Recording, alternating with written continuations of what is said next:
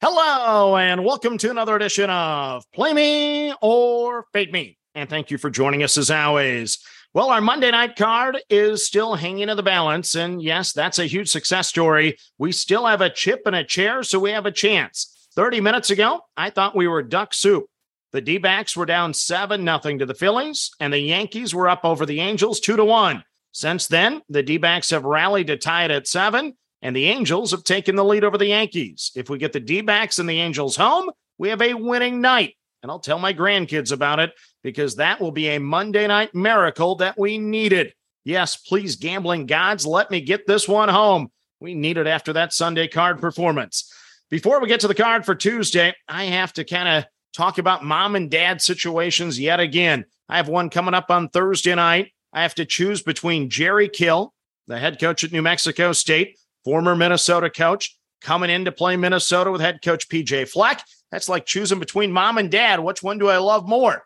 And then on Twitter, we have Caleb. He keeps reminding me bet the Phillies first five totals. They win all the time.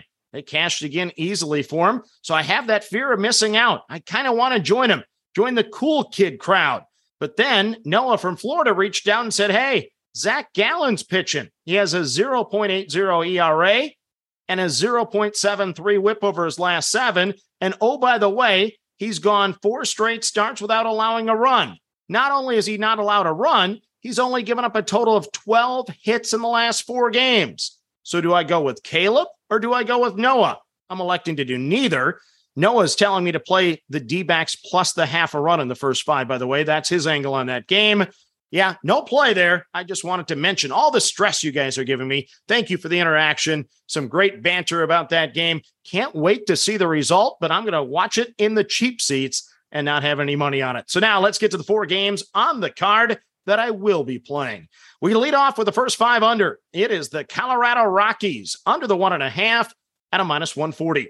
For Atlanta, it is their ace, Max Fried, going for the Braves. He has a 2.52 ERA and a 1.02 whip. A 2.11 ERA over his last 15 starts and a 2.49 ERA at home. He's been really good.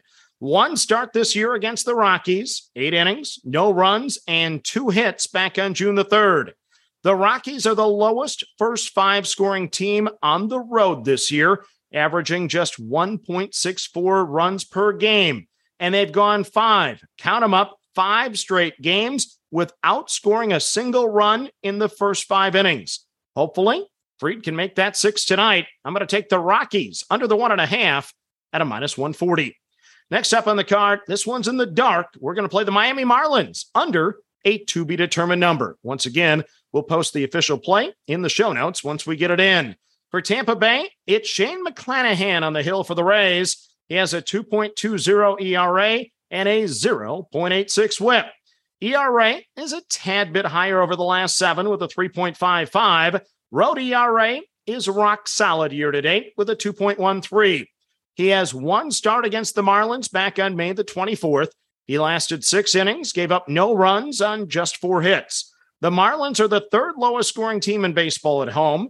They're the fourth lowest first five inning scoring team. I wanted to play the Marlins under the number on Monday. I didn't play it because of the juice, and I got lucky because that window cashed.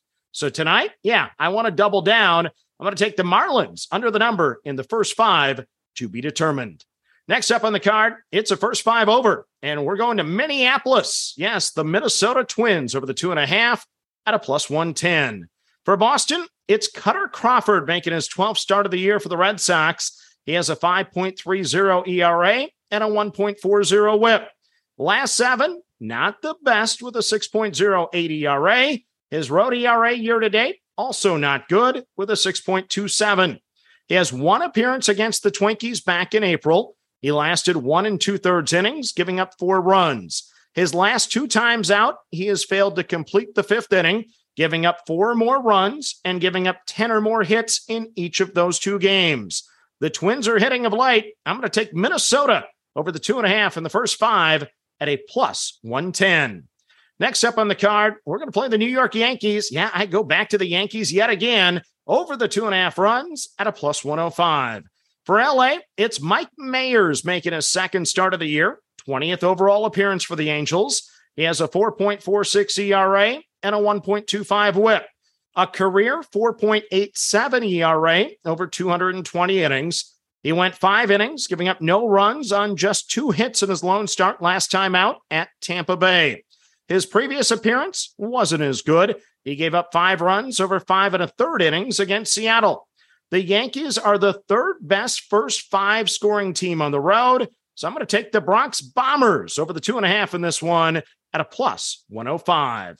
And then our ride the wave plays. We only know one so far. That will be the Twins over the Red Sox, since the Twins did win their game tonight. And then we have four potential plays. We might be on the Angels. We might be on the Cardinals. We might be on the Brewers. And we might be on the D backs. All of those games still to be determined. And once again, any team that wins three consecutive games in Major League Baseball will ride the wave and play them in the next one. So if any of those lose, they're off the card. So let's recap your card for a Tuesday. We're not playing the Phillies total of one and a half. It's Caleb against Noah. Who will be the winner? We'll find out. My plays the Colorado Rockies under the one and a half in the first five at a minus 140. The Miami Marlins under a to be determined number. The Minnesota Twins over the two and a half runs in the first five at a plus 110. The New York Yankees over the two and a half runs in the first five at a plus 105. Then you ride the wave plays. We're on the Twins over the Red Sox, and we might be on the Angels, Cardinals, Brewers, and D backs, all still to be determined. So that's your card for a Tuesday. As always, manage that bankroll. Don't chase money, have fun, and let's cash some tickets together. Good luck, everyone.